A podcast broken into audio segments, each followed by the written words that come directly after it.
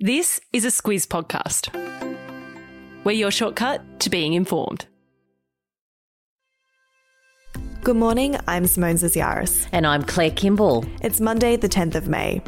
In your Squiz today, gearing up for the federal budget. Scotland's election results are in.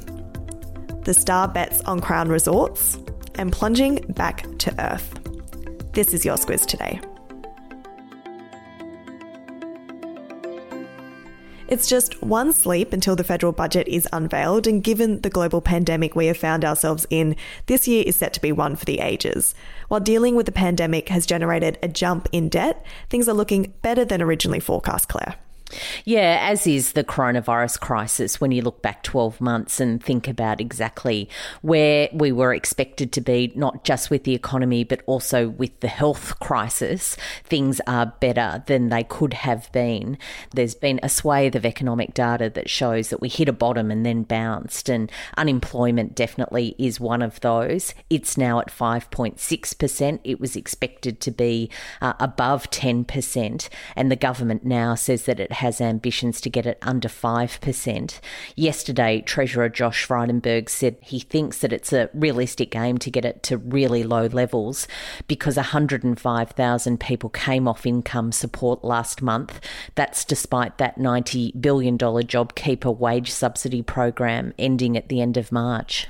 That said, there's still a lot of work to do. Like we said, the pandemic has put Australia in debt and it's forecast to pass a trillion dollars, almost five times the level seen during the worst of the global financial crisis in 2009. Yes, debt certainly is one thing, that's for sure. Uh, and deficit is another. Of course, deficit refers to what happens in the current financial year, and we're looking at being somewhere around 150 to 160 billion dollars uh, in the red. That's not where we wanted to be. Remember, it wasn't that long ago that Prime Minister Scott Morrison and Josh Frydenberg said that we were back in black. We were heading towards budget surplus, uh, but the pandemic really did put paid to any of that that. But long story short, we're certainly a lot better than we thought we would be. And with the extra funding that we will have available, the government is planning on spending up big on job creation programs. Uh, also, we saw on the weekend big commitments for aged care. This morning, there's reports of a $10 billion spend on road and rail and freight infrastructure programs. Of course, we'll know a lot more about the details tomorrow night. One sleep to go. Labor's Treasury spokesman Jim Chalmers yesterday said Australia would be, and this is a quote, recovering more strongly were it not for the vaccine debacle and other mistakes that the government has made. It's going to be a late one for us tomorrow night, Claire. Oh, love it. we'll be bunkering down to find out all of the deeds. One thing we know will be included in the budget is a guesstimate, as we say, of when Aussies will be able to freely travel overseas again. That's something Treasurer Josh Frydenberg says could happen next year. It's pretty surreal to think that could be the case, Claire, when cases are still rampant in places like India. This really was a talking point yesterday because Prime Minister Scott Morrison gave an interview to the News Corp papers and it reported that he doesn't see an appetite for Australians wanting that border to be open. That really did generate a lot of discussion discussion. Yeah, and it comes after US President Joe Biden last week backed a proposal brought by India and South Africa to join talks to waive intellectual property rights. What that would do is boost COVID vaccine supplies by allowing poorer countries to make their own. There are concerns, however, that doing so will give China and Russia insights into biopharmaceutical technologies they currently don't have.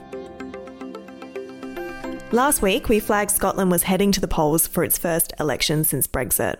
That happened on Saturday, and whilst First Minister Nicola Sturgeon has retained control for a historic fourth consecutive term, her party has fallen just short of an outright majority. Yeah, still an incredible result for Sturgeon, one of the best uh, that has been seen in that parliament. She said, though, that it really is a victory for that pro independence push because other candidates who support that cause have been elected as well. Together, she says that there is really a justification and a mandate now to push forward that independence referendum. We heard more from UK Prime Minister Boris Johnson on the weekend, who said that it would be irresponsible irresponsible and reckless to go in that direction given the coronavirus crisis and the current economic challenges across the UK. Yeah, Johnson will now hold a crisis meeting with the devolved leaders of Northern Ireland as well as Wales and Scotland to discuss what he says are shared challenges. No doubt there'll be more to come on this one. The stakes are getting higher for suitors of Crown Resorts. This morning, a report is out in the Sydney Morning Herald that says The Star, Australia's other major casino operator, will today officially propose to merge with the company. We'll see what those details say. You can never cook your goose before it's out of the oven. Uh, but uh, a deal worth $12 billion, the report says, would see Star make an offer uh, for all of Crown Resorts. It, of course, already operates casinos in Sydney, Brisbane, and the Gold Coast. Uh, for it to go ahead, there would need to be the, a whole wave of regulatory approvals, uh, including getting permission to operate a casino in Perth. Crown has one over there. Uh, we already know about offers from US investment firm BlackRock. Uh, this offer by Star is more than that, so things could hot up this week. Yeah, we've talked a lot about Crown Resorts, the company's history, its major shareholder James Packer, and what came out of that independent inquiry. All of that and more is in a Squiz shortcut. I'll pop a link to it in your episode notes. To sport now, and Aussie footballer Sam Kerr has had another belter of a game in the UK Women's Super League overnight, helping Chelsea retain their title as English champions. She's just incredible. She assisted with three goals. She scored one herself. It saw her claim the league's Golden Boot Award, which means she's the season's top goal scorer. She can now claim that title across the English, the American, and the Australian competitions. It's just an amazing achievement. Not so lucky, though, was Aussie tennis star Ash Barty, who was defeated by Aryna Sabalenka in the final of the Madrid Open. Barty lost the first set 6 love, the first time she was unable to get on the scoreboard in four years.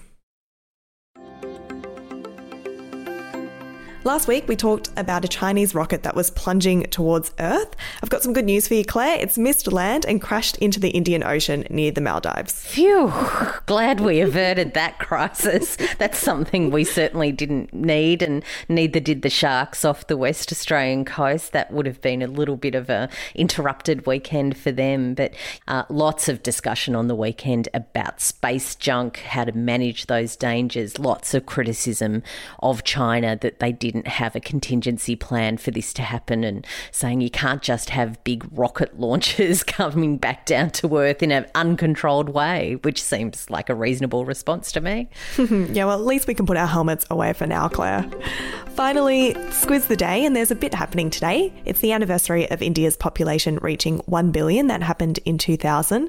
And it's also the anniversary of Apple becoming the first company to be worth more than $800 billion. That happened in 2017. Yeah, now well above the trillion mark.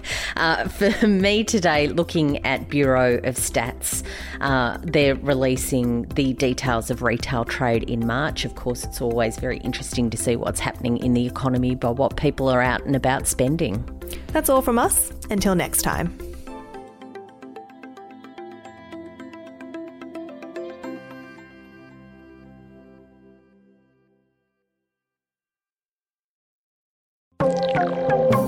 Message now from our podcast partner, BHP. Across the next couple of weeks, we'll be talking to Squizzes about BHP and the work they're doing to provide the materials that we need to transition to a low emission economy for the energy transition. At the start of the podcast, you heard how copper is used to make electric vehicles, wind turbines, and solar panels. So, when it comes to producing it, reducing emissions is a priority.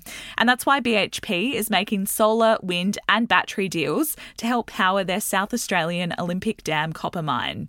It's happening now at BHP.